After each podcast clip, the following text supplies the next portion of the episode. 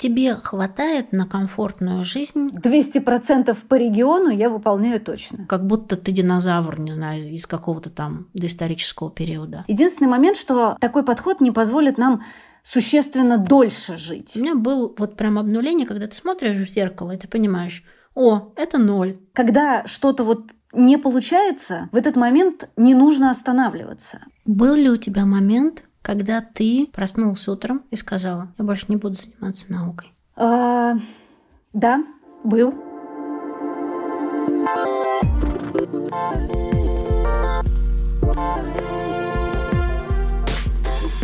Всем привет, это Наташа Чернова и подкаст «Взяла и сделала». Поставьте лайк нашему проекту, и мы начнем. А начнем с партнерской интеграции – Недавно я решила запустить новое бизнес-направление в своем бюро. Очень долго анализировала рынок, проговаривала ценности, формулировала, чем же я буду отличаться от остальных. И, наконец, решилась. Наняла сотрудника, запустила механизм и даже вижу первые результаты. Но еще четыре года назад мне было сложно представить себя предпринимательницей. Согласно исследованиям компании McKinsey от 2020 года, 88% женщин не открывают свой бизнес – во-первых, из-за нехватки денег, а во-вторых, из-за проблем с самооценкой. Многие женщины тормозят старт собственного бизнеса, потому что не верят в свои навыки. Мне это очень знакомо. Кто захочет со мной работать? Где брать клиентов? А если у меня не получится и все будут смеяться надо мной? Я не умею продавать. Вдруг мне не хватит денег на зарплаты? Все эти вопросы я крутила как пластинку по кругу примерно два года пока не устала от всего этого. Что мне помогло на старте своего дела? Во-первых, я распрощалась с перфекционизмом. Во-вторых, я собрала накопления. В-третьих, у меня отменное любопытство. Мне все время интересно узнавать что-то новое. Самое важное, я нахожу надежных партнеров. Я не могу сдвинуться с места, если не доверяю тем, с кем работаю. Классный партнер может снять значительную часть бизнес-страхов, начиная от банковской бухгалтерии до логистики. Поэтому снова делюсь партнером нашего эпизода – Озон Рокет. Это логистический сервис Озон, надежная доставка посылок из интернет-магазинов до клиентов. Если вы предприниматель, производитель или продаете товары через онлайн, присмотритесь. Более 50% наших слушателей не из столицы. Скоро Черная пятница, и к ней можно очень выгодно подготовиться. Зарегистрируйтесь в Озон Рокет до 26 ноября 2021 года и получите скидку 30% на услуги доставки заказов. Озон Рокет предлагает выгодные тарифы от 99 рублей за доставку без НДС. Компания доставляет товары в более чем 15 тысяч пунктов выдачи по всей России. У Озон Рокет есть быстрый доступ к личному кабинету, а каждому клиенту предоставляется персональная поддержка. Подробности акции читайте по ссылке в описании подкаста. Заботьтесь о себе, своих сотрудниках и клиентах, а доставку доверьте Озон Рокет. А теперь к нашей новой истории. Я познакомилась с Сашей Бородкиной. Она кандидат биологических наук, работает руководителем Института цитологии РАН, и главная тема ее исследований, думаю, будет многим интересна – это старение. Саша, привет и огромное спасибо, что нашла время для меня, чтобы сегодня поговорить о том, чем ты занимаешься. Привет, ну я очень рада, что меня пригласили, рада присутствовать и поучаствовать в таком интересном проекте. Все вокруг меня в соцсетях обсуждают, как остановить старение. Кто во что гораст. Ну, я сама бегаю, занимаюсь спортом силовыми, прислеживаю за питанием, бросила курить, уже не хватает сил. Много хожу, гуляю, сплю по 7-8, иногда 9 выходные часов. И у меня к тебе первый вопрос. Это ты тот человек, который отвечает за мое будущее, и что я доживу до 100-120 лет? Ну, мне бы, конечно, хотелось верить, что это я именно тот человек. И сейчас я руковожу группой, которая как раз и занимается изучением механизмов, но, правда, клеточного старения. А я работаю в Институте цитологии, и основной объект у нас — это клетки. Мы изучаем процессы, которые происходят внутри клеток, как в них развивается старение, и, соответственно, понимая эти процессы, мы можем как-то ими манипулировать. То есть э, наша основная цель попытаться такие старые клетки научиться удалять из организма в целом. В шестнадцатом году буквально была опубликована статья, где были впечатляющие результаты. Были две мышки, которые были одинакового возраста, при этом у одной удалялись стареющие клетки при помощи особых там генетических конструкций, технологий, а у второй нет. И их сравнили, в общем, в таком преклонном для мышек возрасте, и оказалось, что та мышь, у которой удаляли стареющие клетки, выглядела великолепно. Единственный момент, что такой подход не позволит нам существенно дольше жить. То есть мы будем красивыми, молодыми, активными, здоровыми, скорее всего, но сильно дольше жить мы не будем. Разочарование сейчас настигло меня. А, скажи, пожалуйста, почему эта тема тебя заинтересовала? Вот откуда вот эта боль, заинтересованность, мотивация заниматься темой старения и клеточного старения? Ну, э, тут, наверное, сошлось много моментов. То есть я пришла в институт э, в аспирантуру, и там в лаборатории, куда я пришла, занимались э, гибелью клеток и стрессовыми воздействиями.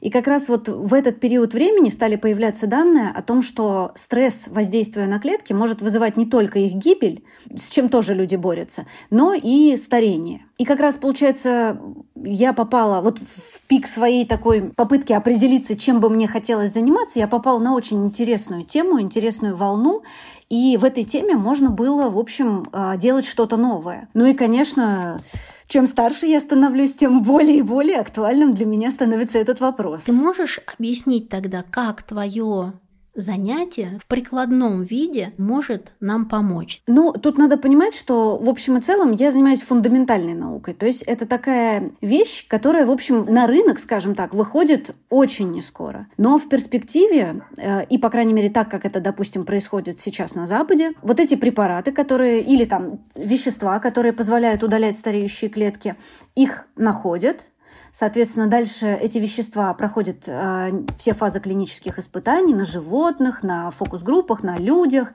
И потом они, в общем, поступают на рынок в виде просто, собственно говоря, таблеток. Но я думаю, что это такая достаточно отдаленная перспектива все же. Правильно ли я понимаю? То есть сейчас такие таблетки не применяются, не используются, пока они находятся в каком-то да, там, таком тестовом режиме.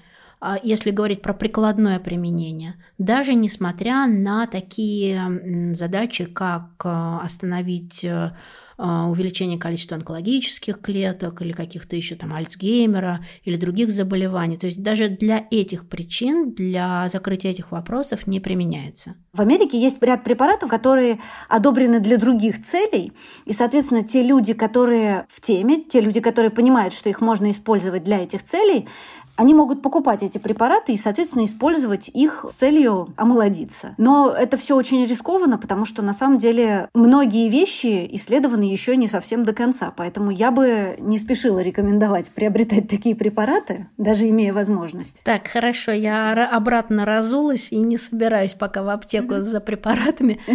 Ты крутая ученая? Ну, ты для себя как-то ставишь для себя личные там планочки? Да, безусловно. Я вообще человек, который стремится к постоянному развитию, потому что по-другому никак. Но могу как сказать, наверное, оценивая себя и вообще российским ученым достаточно сложно быть конкурентами э, американским ученым, допустим, или ученым в Германии, потому что там совершенно другое и финансирование, оснащение лабораторий. Но тем не менее, я могу сказать, что я получила два больших гранта я создала свою научную группу, я руковожу студентами, руковожу аспирантами, молодыми сотрудниками. Качество наших статей постоянно растет, и на сегодняшний день мы опубликовали очень высоко... статьи в очень высокорейтинговых журналах. Тем не менее, конечно, нам есть еще куда расти.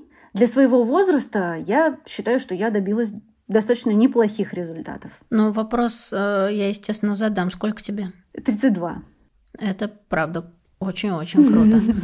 Был ли у тебя момент, когда ты уехать хотела за границу, заниматься там наукой? Да, да, у меня был... А, я хотела после окончания института уехать. На самом деле, как бы в Америку, но на самом деле потом я поняла, слава богу, это не случилось. Потому что там система научная, она исключительно жесткая, очень конкурентная, и очень много людей оказываются раздавлены этой системой на самом деле.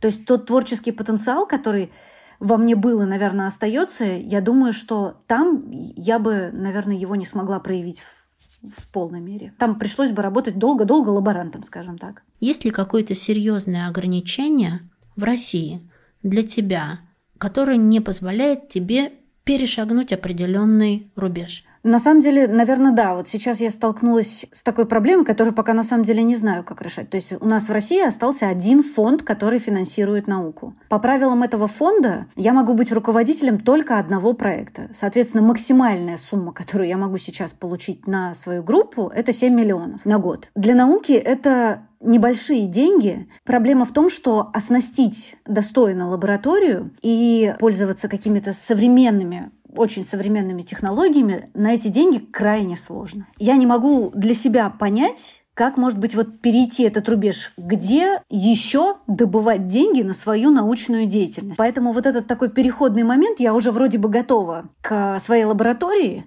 но пока не понимаю, как мне ее содержать. Как ты видишь сейчас наука? Она где это круто, популярно заниматься наукой. Девчонки и мальчишки, идите в науку. Или, ребят, подождите еще столько-то лет, наверное, нужно еще присмотреться и может быть. Или это все-таки, нет, это, наверное, для чудиков, которые придумали себе там что-то, увидели что-то увлекательное, прочли какую-то классную статью, нарисовали себе образ и вот, вот этой вот чудаковатой работой занимаются. Наверное, все же это пока остается деятельностью для людей очень-очень мотивированных и не так сильно ориентированных на деньги. Тем не менее, я могу сказать э, на своем личном опыте, в науке можно зарабатывать очень неплохие деньги, но для этого нужно очень-очень много стараться. То есть это никогда не будет фиксированная большая зарплата.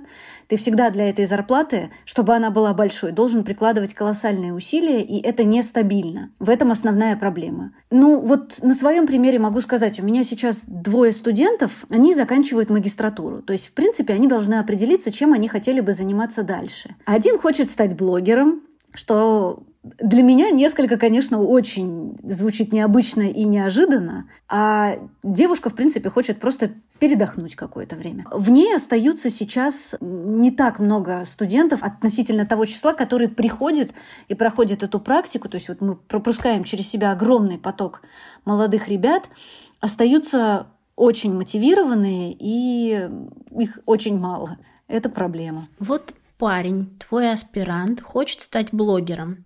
Я знаешь, какую картинку вижу? Он будет снимать классные видосики, тиктоки и прочее и популяризировать науку. Ты уважаешь такой взгляд на науку? А, ну, я бы сказала, что если совмещать эту деятельность научной, то есть чтобы что-то популяризировать, ты должен в этом как-то немного разбираться. Если ты просто снимаешь видео о том, что ты слышал или где-то ты там прочитал, то ценности, на мой взгляд, это не, не имеет, потому что любой, кто пожелает, может, в общем, также найти эту информацию, прочитать ее и получить необходимые для себя знания. Если же ты параллельно занимаешься какой-то деятельностью, если ты занимаешься наукой и пытаешься ее популяризировать, вот это, на мой взгляд, очень классно, потому что так ты помогаешь и ученым, ты привлекаешь к научной деятельности э, интерес новых людей, но, соответственно, и рассказываешь общественности о том, чем мы вообще занимаемся, чем ученые занимаются.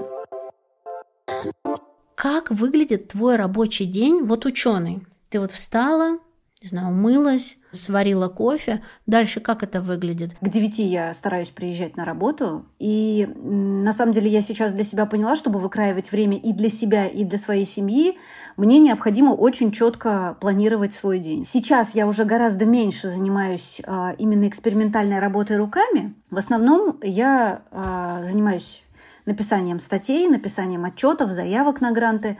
Но, честно говоря, поскольку коллектив у нас небольшой и в основном состоит из молодых сотрудников, ну, большая нагрузка ложится в том числе и на меня при должном планировании, которым я стараюсь заниматься. То есть вот на это я не жалею время. Распланировать заранее, причем, наверное, в моей деятельности планировать надо ну, на год вперед. То есть на год вперед запланировать, какие статьи ты напишешь, какие результаты ты будешь стараться получить, э, когда ты начнешь писать отчет, когда ты, в общем, будешь поэтапно э, переходить от одного дела к другому, потому что каждый этап — это огромная неопределенность. Во-первых, эксперименты. Ты не можешь гарантировать, даже если выдвинул гипотезу, что получишь нужный результат. Раз. Но даже если ты его получил, написал классную статью, все замечательно, ты отправляешь ее на рецензию. Рецензенты читают и говорят, нет, в общем-то, не очень интересно. Ты дорабатываешь, отправляешь снова, получаешь замечания, доделываешь эти замечания, отправляешь снова. И такой вот этот промежуток, то есть у меня максимальный период от подачи статьи готовой до ее публикации – это год. Но сейчас я стараюсь заканчивать работу в какое-то разумное время, в 7-8 часов. Мы завели собаку, поэтому у меня есть новая обязанность. Мне надо погулять с ней, покормить. В общем, на спорт, конечно, выкраивать время сейчас крайне, крайне тяжело. Но я стараюсь, по крайней мере, в выходные это что-то бег, прогулки, лыжи, сноуборд, что-то вот такое все-таки поделать. По планированию я поняла, потому что когда мы готовились к записи, ты запланировала нас за две или за две с половиной недели вперед, так чтобы вкроить свой график, я так поняла, человек все конкретно распланировал. Ты хорошо зарабатываешь? Сколько ты зарабатываешь? Ну, опять же, э, зависит от, но могу сказать, что 200% э, по региону я выполняю точно. 200% от средней заработной платы по региону. Скажи, пожалуйста, тебе хватает на комфортную жизнь, которую ты хочешь? Ну, много, конечно, не бывает. А, и, к счастью, я замужем, муж тоже зарабатывает. Поэтому совместно у нас получается очень-очень неплохой семейный доход. Так что я, в общем, не могу жаловаться на свое финансовое состояние. В науке точно можно зарабатывать. Можно зарабатывать и на квартиру. У нас две машины в семье. Как бы. То есть это не миф. Единственное, что нужно быть действительно мотивированным, и это требует усилий просто не получится. Скажи, а чем занимается твой муж? Он тоже ученый? Нет, мой муж э, не наукой занимается, он занимается э, строительством, он строит медицинские центры. Ты как-то еще подрабатываешь? Не, на самом деле я ничем больше не занимаюсь, поскольку это и так отнимает достаточно много времени. Но единственное, что бы я хотела добавить к своей деятельности, это, наверное, преподавательскую деятельность. Это необходимо, в общем, и для карьеры, но и мне было бы интересно этим заняться тоже. Был ли у тебя случай, когда ты сталкивалась с дискриминацией в своей работе, научной деятельности по причине того, что ты женщина. Ну, если честно, вот на этот счет мне, наверное, особенно нечего рассказать, поскольку я лично, и я думаю, что, в принципе, наверное, круг ученых все-таки я там не наблюдала такой как бы дискриминации по, потому что я женщина, но очевидно, и все видят, что, конечно, там и академиков, и член-корреспондентов больше, гораздо больше э, мужчин. Но я тут думаю, это происходит скорее по той причине, что женщина, конечно, Ей очень сложно совмещать семью, э, заботу о детях, о муже и полноценную научную карьеру, потому что это требует постоянной включенности в процесс. Любые выпадения, в том числе декретные отпуска и все прочее, они достаточно серьезно сказываются на успешности женщины в науке. Но так, чтобы была какая-то дискриминация, я лично не сталкивалась. Считаешь ли ты, что нужно повышать видимость женщин в науке, чтобы привлекать женщин больше заниматься наукой. Тут вопрос такой. На самом деле женщин в науке не так мало. То есть их, в принципе, больше, чем мужчин. У нас в институте их значительно больше, чем мужчин работает. Другой вопрос, что а, карьерный путь женщины часто заканчивается не на самом высоком уровне. И я не знаю, поможет ли как-то, не знаю, повышение видимости женщин в науке или подчеркивание выделения женщин в науке. Мне кажется, в принципе, здесь выделяются талантом в основном. То есть если ты талантлив, если ты умеешь как-то скомбинировать свое время так, чтобы успевать заниматься всем, то ты выстрелишь. Если нет, то, мне кажется, никакие искусственные манипуляции тут не нужны, потому что наука и должна быть движима талантливыми людьми. В противном случае это превратится во что-то очень, ну, не совсем научное. Саш, ты талантлива? Не, не знаю, но надеюсь. У тебя есть дети? Я надеюсь, что в ближайшей перспективе будут. Как ты будешь совмещать? Пока не знаю. Честно сказать, пока не Потому знаю. что ты сейчас все очень классно рассказала, я тебя такая классно спросила, две такие феминистки сели и поговорили. Ты сама для себя моделировала ситуацию совмещения ребенка и научной работы? В своем конкретном случае я моделировала, поскольку я живу а, очень недалеко от своих родителей, от родителей мужа. А, поэтому я очень надеюсь на их помощь. Но, честно говоря, я не знаю, как я сама себя буду ощущать вот в этой роли, потому что я так понимаю, что пока ты не попробуешь э, понять, как ты себя будешь чувствовать. Может, мне захочется заниматься исключительно ребенком и семьей.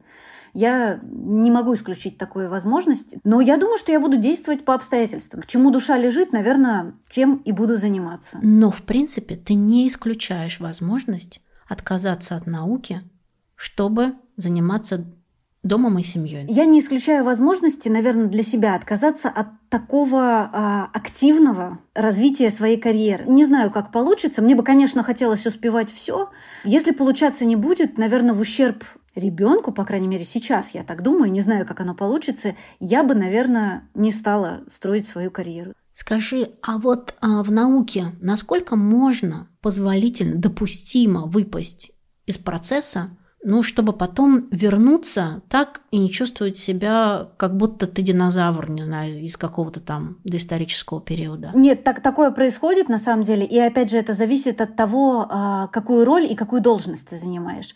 Если ты исполнитель, то у нас спокойно уходят и на три года, там, допустим, в декрет, спокойно сидят дома с детьми, возвращаются и никакой разницы не чувствуют. Потому что, в общем, выполняют рутинную работу, которую ничего не поменяется за три года в их конкретной деятельности. Но вот у меня буквально э, свежие примеры. Э, две девочки, они, в принципе, плюс-минус мои ровесницы, там, может, чуть-чуть старше, родили детей и вышли, по-моему, чуть ли не через три месяца на работу. У них свои гранты, у них свои темы, они их ведут, и тут надолго выпасть не получится потому что отсрочек по грантам никто не делает. Но, тем не менее, они умудряются совмещать. Они и с семьей проводят время, и как-то и наукой занимаются. Вот я очень надеюсь, что у меня так же получится. Про мотивацию я поняла.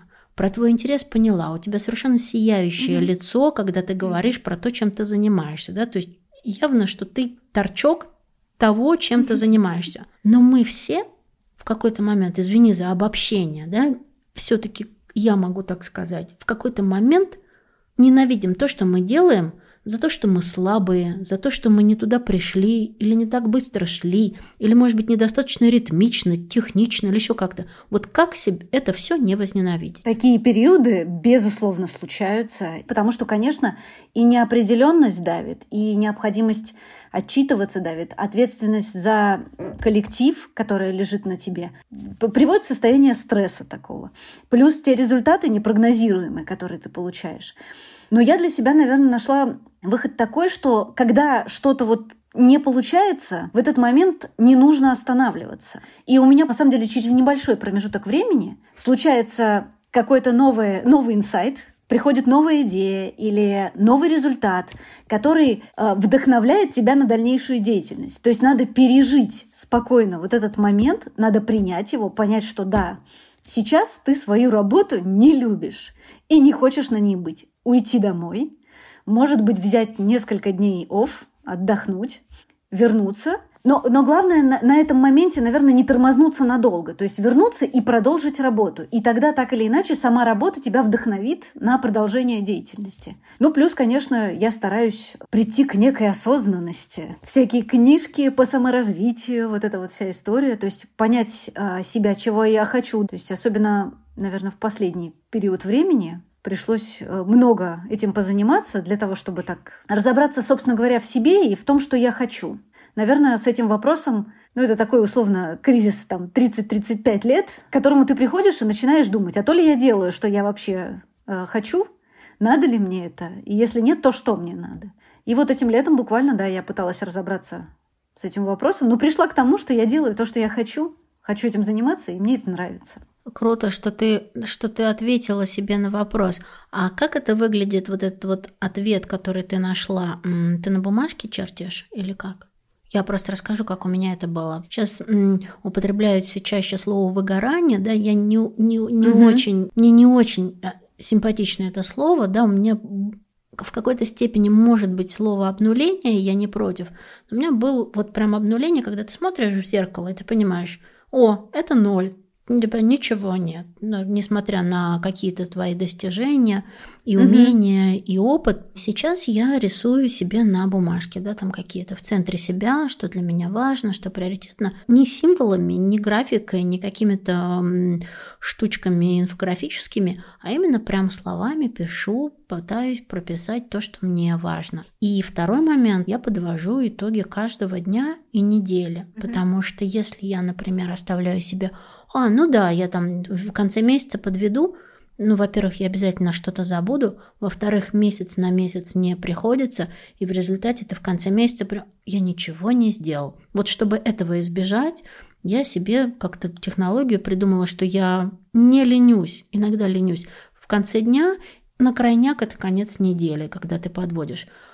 Ты себе какие такие технологические штуки придумываешь? Наверное, пока вот конкретно таких каких-то технологий нет, но могу сказать, что э, из такого кризиса мне помогла выбраться, наверное, э, я обратилась к экзистенциальной психотерапии. Она основана на нескольких важных жизненных моментах. То, что жизнь конечна, что мы все там одинокие и та-та-та. В общем, четыре такие основополагающие там есть проблемы, которые поднимаются. И на самом деле, если над ними глубоко задуматься, да, что, в принципе, мы от рождения до смерти только и существуем. Дальше нас нет и до нас нет. Мы должны проживать жизнь по полной программе. Я, допустим, себе сейчас часто задаю э, вопрос перед тем, как начать что-то делать. Я точно хочу это делать или нет?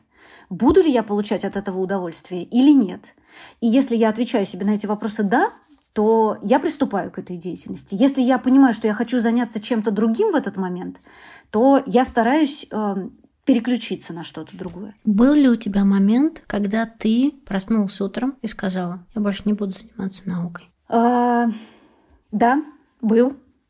Но, тем не менее, я встала, пошла на работу, увидела своих ребят, постепенно это состояние у меня проходит. Ну, то есть оно, оно прошло на тот момент. Оно периодически может возвращаться, но, наверное, чтобы так окончательно и прямо вот твердо-твердо решить, что я не хочу этим заниматься, такого, наверное, не было. Может, это, это скорее, наверное, от перегруза и какие-то импульсивные такие вот были моменты. С чем бы ты сравнила занятие наукой метафорически? На что это похоже? Со сбором пазлов. То есть у тебя есть элементы, они рассыпаны по столу. И тебе нужно понять, как их соединять друг с другом так, чтобы получилась целая картина. Скажи, о чем ты мечтаешь? Ох. Не как ученая, а как Саша. Ну, как Саша, я мечтаю, конечно, о детях уже. Вот сейчас. А как ученая, мне бы хотелось, конечно, создать собственную лабораторию, но суть не в самой лаборатории. Я хочу, чтобы эта лаборатория была наполнена людьми, увлеченными наукой. И чтобы мы, конечно, могли делать такие стоящие вещи, и когда в следующий раз меня будут спрашивать о том, а какое же прикладное значение, я бы могла конкретно сказать, что вот через год вы увидите препарат на рынке. Наверное, вот, вот так. Стремиться в прикладное направление, ну и к созданию своей, своей большой лаборатории. Это очень круто.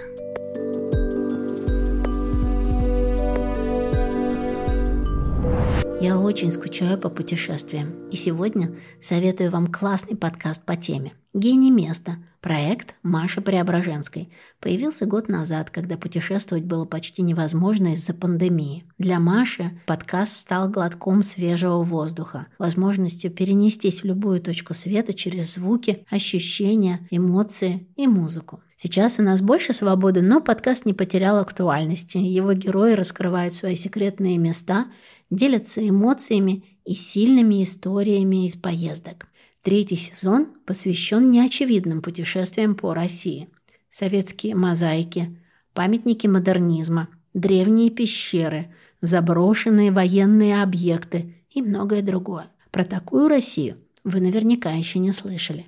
Подписывайтесь на подкаст «Гений места». Я помню, что я пришла как-то э, к парикмахеру, э, это был мужчина, он, значит, делал мне укладку, укладывает и, и говорит, ну, чем ты занимаешься? Я говорю, ну, вот занимаюсь биологией, молекулярной ученой. Он говорит, да не может быть. Я всегда думал, что ученые э, некрасивые. И, ну, он был очень простой, скажем так, и прям все в лоб и сказал, что они некрасивые, никуда не ходят, и, собственно говоря, увидеть их можно чуть ли не в музее.